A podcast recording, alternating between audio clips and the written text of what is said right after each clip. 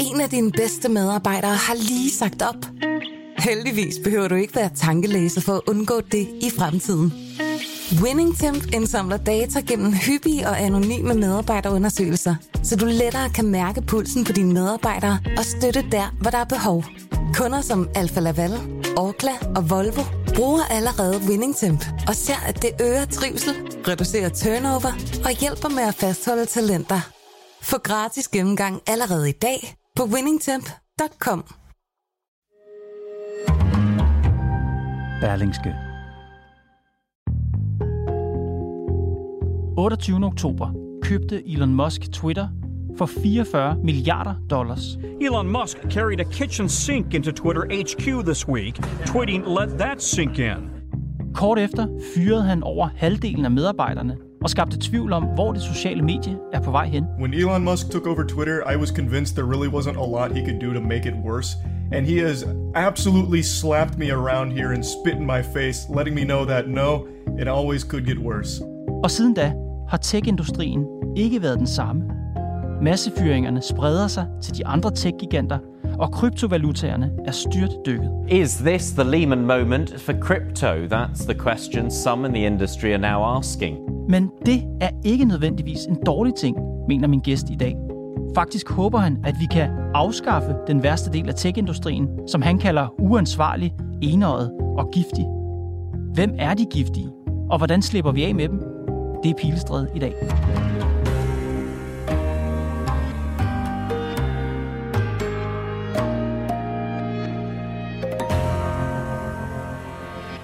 Jeg hedder Mikkel Flyverbom. Jeg er professor på Copenhagen Business School, hvor jeg arbejder med de her emner, som handler om digitalisering og forholdet mellem teknologi og samfund. Og så er jeg også optaget af, hvordan vi sådan politisk kan forme de her øh, udviklinger. Jeg sidder med i Dataetisk Råd, jeg sidder med i Digitaliseringsrådet, og så er jeg formand for det, der hedder ekspertgruppen om tech-giganter, som er et initiativ, øh, regeringen nedsatte før valget, som skal kigge på, hvordan vi kan sætte nogle nye rammer for, for store tech-virksomheder. Og lige præcis ekspertgruppen for tech-giganter er, tænker jeg, meget relevant for det, du skal tale om i dag. Prøv lige at fortælle, hvad er de sidder lige nu og arbejder på i den gruppe? Altså lige nu arbejder vi ikke, fordi vi ikke har nogen regering, men øh, før det, og formodentlig efter det, Ja. er opgaven at øh, lave nogle forslag til nogle ret konkrete strukturelle løsninger mm-hmm. på nogle af de her problemer. Så det handler om at sige, er der dele af den her industri, som vi skal regulere øh, hårdere, end vi gør i dag? Er der dele af industrien, som vi skal gøre op med måske? Er der nogle områder, som allerede er dækket ind af eksisterende lovgivning, men den lovgivning bliver ikke håndhævet godt nok, og der er ikke institutioner, der skal til osv. Så, videre. så det er sådan et forsøg på at øh, sætte nogle rammer for, hvordan øh, tech-virksomheder kan operere på måder, som gør, at de understøtter snarere end underminerer vores demokrati. Mikkel, du øh, har skrevet et indlæg i Politiken, som jeg synes er vildt spændende, og som jeg vil tale med dig om i dag. Og i den, der beskriver du en krisetilstand lige nu i, i tech-industrien. Gør, som du gør i indlægget. Stil dig midt i det her tech-landskab, og fortæl mig, hvad det er, du ser. Klummen tager det her øh, udgangspunkt, som handler om, at der, det, der ser ud til at være en eller anden form for digital nedsmeltning lige nu. Altså, at mange af de der store virksomheder, som har øh, formet den digitale verden i lang tid, pludselig begynder at se lidt anderledes ud. Twitter ser ud til at være i frit fald, efter at øh, en bilproducent, Elon Musk, har købt det her sociale medie. If, if, you, if you buy a gasoline car that's not full self-driving, this is like riding a horse and using a flip phone. og startede med at fyre halvdelen af medarbejderne og true resten med, at nu skal de til at knokle virkelig hårdt, eller også skal de forlade øh, skibet. Everybody's talking about my takeover of Twitter and how I fired a lot of people. I feel kind of bad, but it was actually funny how it happened. I was walking around and saw people just sitting doing nothing. I was like, hey guys, so what do you do? They didn't have an answer, so I just fired them. Men også de store andre tech-virksomheder, altså Google, har lige truet med at fyre 10.000 af deres medarbejdere og fokuseret på de mest dogne af dem, som de selv siger. Now, Google is the latest tech firm planning to lay off substantial numbers of employees, up to 10,000 of them, it's reported, with some reports suggesting the company will target workers considered to be underperforming. Så det er jo også en lidt anden måde at, at tale om sig selv på. Altså Google har fremstået som sådan en innovativ, øh, meget, meget øh, nærmest sjov, sådan lidt øh, farverig organisation eller virksomhed, som pludselig begynder at, at have sådan nogle gammeldags måder at tale om, altså at folk er dogne og den slags. Meta, som ejer Instagram og Facebook, øh, har fyret 11.000 for nylig, og Amazon er i gang, og mange af de andre tech-virksomheder er faktisk også i gang med at reducere deres, øh, deres medarbejderstab. Og så er der hele det her kryptoområde, altså digitale valutaer. Is this the Lehman moment for crypto? That's the question some in the industry are now asking. Som også er crashet fuldstændig. Øh, FTX, som er en af de største kryptobørser, er gået op i lys lue. Investors now face billions of dollars in losses. Tusindvis af mennesker har mistet øh, det, der til sammen i hvert fald er milliarder kroner på et øjeblik. Og de her massefyringer, den her nedsmeltning af kryptovalutaerne, hvad er det et udtryk for? Det er et udtryk for, at øh, i hvert fald i min analyse, at vi står over for et eller andet nyt kapitel, hvor, øh, hvor mange af de her virksomheder pludselig bliver nødt til at forholde sig til sådan ret almindelige øh, forventninger fra samfundet, og øh, vi ser, at også tech-virksomheder faktisk er påvirket af det, der sker i samfundet rundt omkring dem. Altså hvis inflationen stiger, og folk øh, bruger færre penge på produkter og den slags, så begynder det også at påvirke de her organisationer.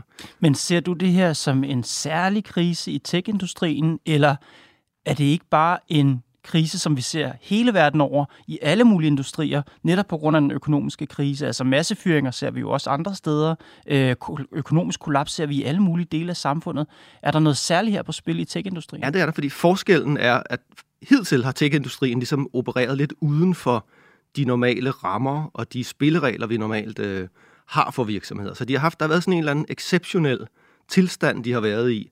Hvor en boble? De, eller? En, en eller anden form for, øh, altså en boble, de også selv har været med til at, at tale frem på en eller anden måde og sige, at vi er anderledes end andre industrier, og vi, vi passer ikke ind i den måde, de regulerer virksomheder på. Og der er jo, så det er jo ikke kun tech-virksomheder, der selv har gjort det, det er også, at vi har haft nogle stater og nogle regeringer, som ligesom ikke har tænkt på tech-virksomheder som noget, der var del af samfundet eller del af normale industrier.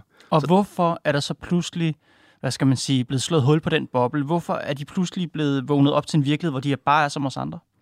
Jeg tror, noget af det handler om, at de længe har haft vækst, som har gjort dem usårlige over for konjunkturer og den slags, og de har kunne øh, opbygge nogle markeder og forretningsmodeller, som, som ikke rigtig, øh, som der ikke rigtig var nogen grænser for. Og der ser vi, det er også noget, det min, min klumme handler om, altså vi begynder at se nogle øh, måder, hvorpå at de der forretningsmodeller, der handler om at målrette reklamer og den slags, bliver sværere og sværere at holde fast i, fordi vi får mere fokus på privatliv og andre ting, som, som begynder at ligesom, øh, indskrænke handlingsrummet for de her virksomheder. Ja, du siger, det ser sort ud for den forretningsmodel. Mm. Hvorfor? Jamen det er fordi, dels har vi noget regulering og nogle erkendelser sådan samfundsmæssigt, som handler om, jamen vi, vi kan ikke tillade forretningsmodeller, som fuldstændig øh, overser sådan noget som privatliv og muligheden for at beskytte sig selv mod datahøst og den slags.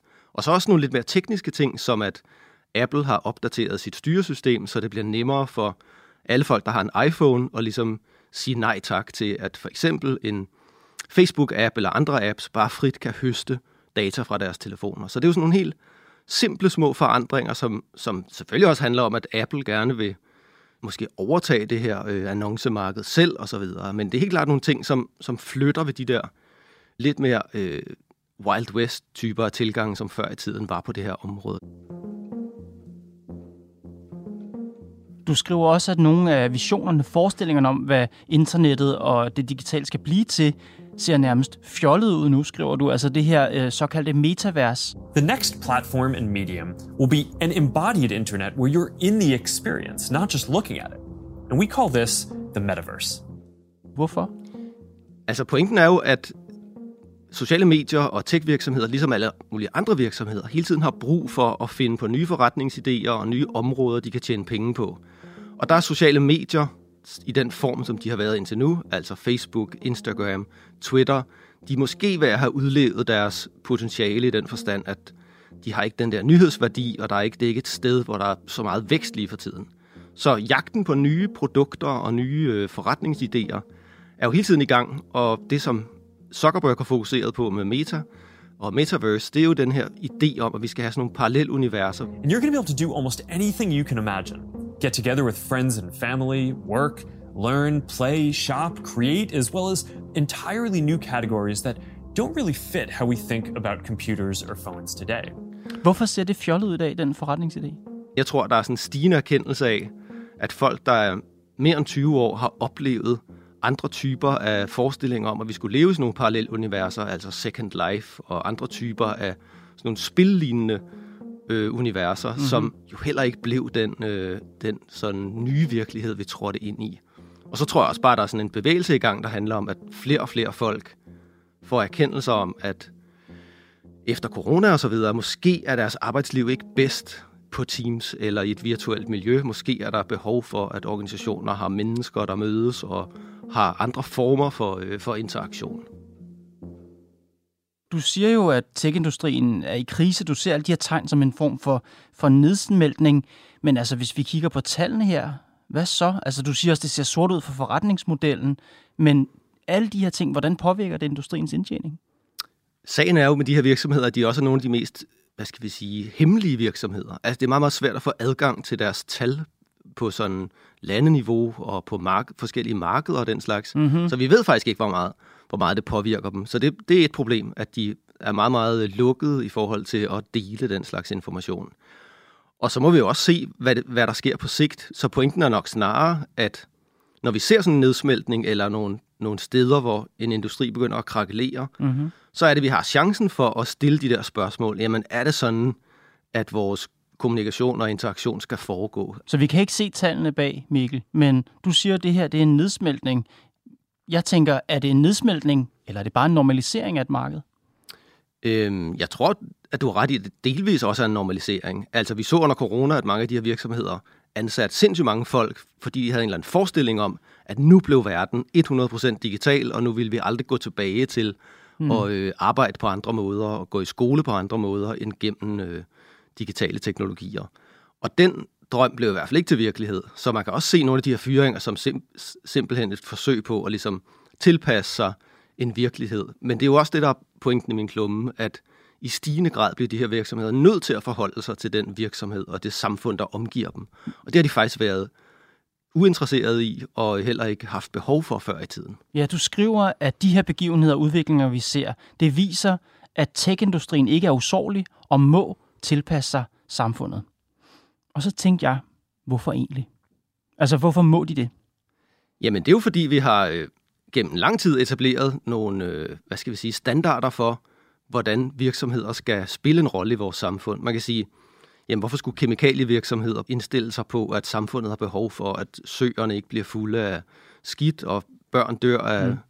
alle mulige typer af giftstoffer og den slags. Hvorfor skal medicinalindustrier forholde sig til, at nogle produkter øh, har bivirkninger, som går ud over særlige grupper og den slags. Så det har vi jo bare gjort, og det er jo det, der igen handler om normalisering. Vi har nogle ret etablerede standarder for, at selvfølgelig skal virksomheder passe ind i det samfund, vi, øh, vi, vi har, og de demokratiske institutioner, vi har skabt. Men det er jo samfundet og de demokratiske institutioner, som kommer og tilpasser virksomhederne. Du skriver, at de må tilpasse sig samfundet. Hvorfor? Nå ja, men hvis, det kan jo gå begge veje. Hvis de ikke selv gør det, så må vi jo øh, træde i karakter og sørge for, at de gør det. Ja, hvad hvis de ikke gør? Jamen det er derfor, min, min klumme siger det her med, at vi bliver nød, egentlig nødt til at arbejde på tre forskellige spor. Vi er nødt til at arbejde på et spor, der handler om at sige, nogle ting, som de her virksomheder gør og udvikler, er helt fine og uproblematiske. Selvfølgelig skal vi have digitale løsninger på alle mulige områder, hvor det giver god mening. Så er der bare også et andet spor, der handler om regulering, og sige, at der er nogle ting, som vi sætter grænser for. Og det er jo for eksempel at øh, sætte nogle grænser for, hvor mange data man kan øh, suge ud af folks øh, telefoner og den slags. Altså, at der skal være en eller anden sammenhæng mellem de data, man afgiver, og det, man får den anden vej. Så er der sådan noget som øh, den måde, de arbejder på i forhold til opkøb. På et tidspunkt var Instagram jo et, et firma separat fra Facebook. Det Facebook gjorde, det var at sige, enten lader jer opkøbe af os, eller også stjæler vi alle, jeres, øh, alle de ting, der gør Instagram særligt, og integrerer dem i Facebook, mm. og så underminerer vi jer. Så der er sådan nogle måder at øh, arbejde på, som, som har været ret beskidte på det her område, som vi ikke vil tillade i andre industrier. Så der er masser af områder, hvor der kommer regulering fra EU. Margrethe Vestager er nok frontfigur på det her. Digital Services Act, Digital Markets Act, alle mulige GDPR, alle mulige typer af lovgivning, som sætter nogle rammer for, hvad der er okay og ikke okay på det her område. Og det har vi faktisk ikke haft før i tiden. Altså der, det digitale område har været sådan lidt vilde vesten, hvor man havde en fornemmelse af, at det var problematisk eller umuligt at regulere mm-hmm. det her område. Og der er vi på vej hen. Men de, øh, altså du siger, her er en industri, den er i nedsmeltning, den må tilpasse sig samfundet. Altså, det jeg spørger lidt til, det er, skal de gøre det for at sikre deres forretning, eller skal de gøre det for samfundets skyld? Men det er jo det, der måske fører over i den tredje pointe, som, altså den tredje, det tredje spor, vi skal tale om, og det er helt at afskaffe nogle ting. Altså måske er der nogle ting, som vi slet ikke skal tillade på det her område. Og parallellen i min klumme, det er jo, som trækker på den her pointe fra Suboff, en amerikansk forsker fra Harvard Business School, som har skrevet en ny artikel, hvor hun taler om det her med, at vi er faktisk på vej fra et reguleringsspor over imod et afskaffelsespor. Præcis som man også gjorde på et tidspunkt med slaveri og børnearbejde. man siger, prøv at høre, der er noget, som simpelthen er for, øh, for langt fra vores samfunds øh, værdier og det samfund, vi vil have. Og vi skal ikke regulere børnearbejde. Vi skal ikke have sådan en eller anden balance mellem, at vi har nogle fabrikker, som har brug for nogle børn, der mm. kan arbejde, og så har vi nogle børn, der også skal have en lille smule undervisning, og så må vi finde en eller anden balance mellem, hvor meget børnearbejde de laver, mm. og, hvor, og så videre. Og hvilke dele af tech-industrien skal afskaffes? Fra mit synspunkt er der behov for at gøre op med nogle ting, der handler for eksempel om at designe teknologi, så det manipulerer særligt børn. Altså, jeg ved ikke, om du selv har børn, men, eller nogle af lytterne har børn, men børn har, de er dårlige til at styre deres impulser. Så hvis du kan gå ind og ramme dem på steder, hvor du får givet dem impulser til for eksempel at spille en time ekstra, eller bruge lidt flere penge på at købe en eller anden skattekiste i et spil, så er du i gang med at øh, gå meget, meget tæt på nogle menneskers svaghed. Er det lidt ligesom, når supermarkederne har slik helt hen ved kassen? Det kan man sige. Det er bare øh, det er meget, meget, meget, meget mere voldsomt, fordi men det er lidt det samme, altså at man manipulerer med børn, som har svært ved at behovsudsætte. Helt klart. Hvordan vil du, du siger, det skal vi afskaffe, den del af tech-industrien skal vi afskaffe. Hvordan? Det vil jo kræve tilsyn, altså at vi fik adgang til de her virksomheder, vi fik fors- uafhængige forskere, som kunne studere dels, hvordan de her teknologier blev designet. Øh, vi skulle have nogle undersøgelser, måske både inden for industrien og udefra, som handler om at øh, påvise, at der er de her problemer med børns brug af timer, opmærksomhed, penge osv., som et resultat af en måde.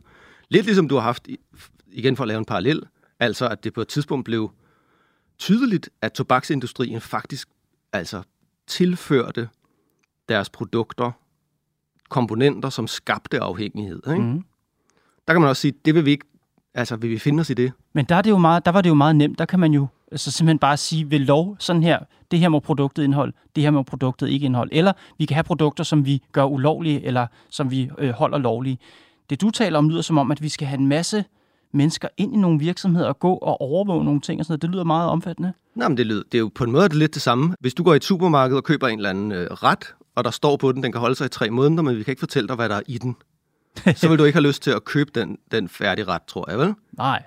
Måske. Så vi har jo vendet os til, at vi selvfølgelig kan vi få at vide, hvilke farvestoffer, hvilke ingredienser der er i et, øh, et produkt. Ja, så når jeg går ind, og øh, min søn plager mig om at købe en app på hans øh, iPad, hvad så? Yes. Hvad skal der så, så skulle vi jo have nogle typer af varedeklarationer på de her spil, som dels havde nogle aldersgrænser, der var altså på plads, ikke bare en vejledning, men faktisk noget, der skulle verificeres, så din søn, hvis han er 12, så skulle han ikke øh, have lov at spille et spil, der er for 16 år i, for eksempel. Det lyder som en øh, virkelig voldsom indgriben i tech-virksomhederne. Altså hvis nogen skal ind i virksomhederne, embedsfolk eller forskere og se på deres programmeringer og algoritmer, deres aller, aller helligste. Mm. Tror du, det er, er det realistisk? Altså, du kunne også sige, hvorfor skulle en kemikalievirksomhed tillade, at nogen fik lov at kigge ned i deres gryder? Eller hvorfor skulle en, øh, en medicinal, et medicinalfirma tillade, at nogen testede, om deres, øh, den medicin, de udvikler, gør, at børn bliver født uden arme og den slags. Altså, den form for kontrol har vi jo fuldstændig etableret i andre sammenhænge, så jeg kan ikke se den store forskel. Du skriver i din indlæg, måske det godt, at noget af den mest uansvarlige del af tech-industrien kollapser. Det giver os en chance for at skabe en sundere digital fremtid. Hvilke dele af tech-industrien er det, du gerne ser kollapse? Det er, kan meget, meget vigtigt, her? det er meget, meget vigtigt, at vi skældner mellem forskellige typer af virksomheder. Ja. Altså, der er masser af teknologivirksomheder, danske virksomheder, europæiske virksomheder, også amerikanske, som er dybt ansvarlige og super optaget af at lave teknologi, der understøtter menneskelige behov. Men der findes også tech-virksomheder, som kun eller primært har et kommercielt fokus og er ret ligeglade med, hvad der sker med de børn, der bruger tid på det, eller også andre. Og det er sådan nogle som Google, Facebook, Instagram, Twitter til en vis grad. Ser du gerne alle de virksomheder kollapse?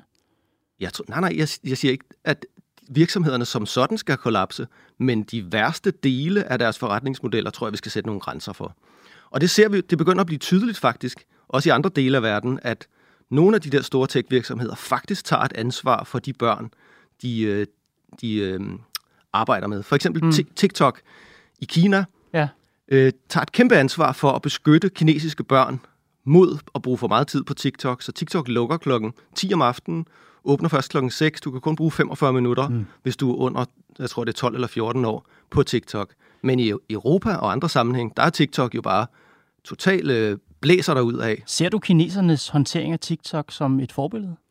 Altså, nu taler jeg ikke om den kinesiske regering. Jeg taler om, om TikTok. Det firma, der ejer TikTok, ja. som faktisk har besluttet sig for at tage ansvar for det indhold, de serverer for kinesiske børn. Men Mikkel, en, der er fuld af... en virksomhed, det er jo understøttet af det kinesiske regime. Det er jeg med på. Men ser du virkelig den model som en gangbar fremtid for en sundere digital fremtid i verden? Pointen er, at TikTok i Kina er fuld af øh, lødigt indhold, altså under, øh, undervisningsmateriale. Det er også fuldt af censur, det er vi enige om. Det er med på. Men så min pointe er ikke, at vi skal installere kinesiske tilgang i Danmark overhovedet. Okay. Pointen er, at vi med TikTok og den, de forskellige versioner, TikTok kommer i Kina versus resten af verden, det giver os et blik for, at det faktisk er muligt at øh, påvirke. Så vi tænker jo på TikTok eller Facebook som en eller anden strøm af ting, som vi ikke rigtig har noget øh, kontrol over, mm-hmm. eller mhm. nogen har kontrol mm-hmm. over. Men det der eksempel med TikTok i Kina viser faktisk, at man kan sagtens beslutte sig for at skrue op for undervisningsindhold, op for kulturindhold og ned for mm-hmm. influencervideoer og, øh, og andet.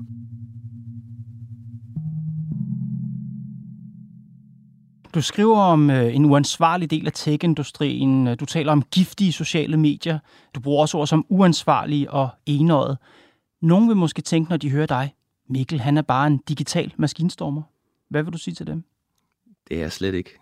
Men pointen er jo, at vi kan få adgang til teknologi, og vi kan udvikle teknologi på mange forskellige måder. Mm-hmm. Og samtalen om det, den har rigtig gode kår lige nu, siger du, fordi vi ser den her nedsmelt i industrien, massefyringer, kryptovaluta, der, der er ved at bryde sammen osv.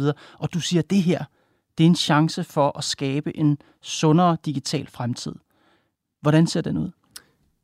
Øh, min drøm om en digital fremtid, den handler om at bygge noget, der er meget, meget tættere på europæiske værdier, eller det kan også være danske værdier, og så skabe muligheder for, at vi kan få nogle virksomheder ind på markeder, som har været domineret af nogle ret enøjede kommercielle amerikanske tech-platforme.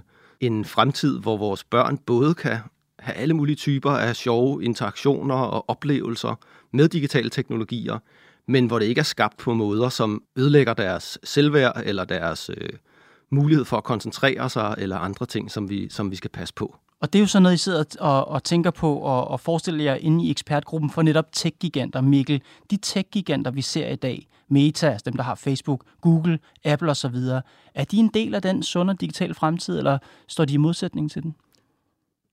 Det tror jeg, de er en del af, men det kræver både, at de ligesom øh, finder nogle måder at øh, gøre op med de der værste dele af deres forretningsmodeller og deres måder at arbejde på. Og så vil jeg også have nogle statslige eller andre aktører, som træder i karakter og ligesom sætter rammerne for det her. Og kan vi her i lille Danmark, Mikkel, gøre nogen som helst form for forskel?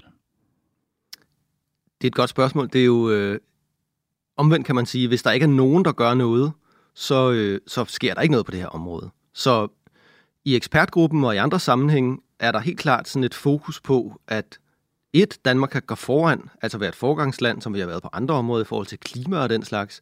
To, der findes noget regulering, som sådan set bare skal aktiveres. Altså vi, er ikke, vi skal ikke lave det hele selv. Og så er der også andre europæiske lande, som er optaget af det her med at sætte nogle rammer for tech-industrien. Så vi har også nogle partnere, vi kan alliere os med i det her, i det her arbejde. Så Danmark kan ikke gøre det alene, men Europa kan få meget ud af at have nogle folk, der går i, nogle nationer, der går i front og viser, at det faktisk kan lade sig gøre og, øh, og adressere de her problemer med tech-industrien. Mikkel Flyverbom, tusind tak, fordi du kom i Pilestræde. Det var en fornøjelse. Det var Pilestræde for i dag. Programmet er lavet af Mads Klint, Johanne Dibjerg Holgersen, Nicoline Odgaard Sørensen og mig, Kåre Svejstrup. Vi er tilbage på mandag.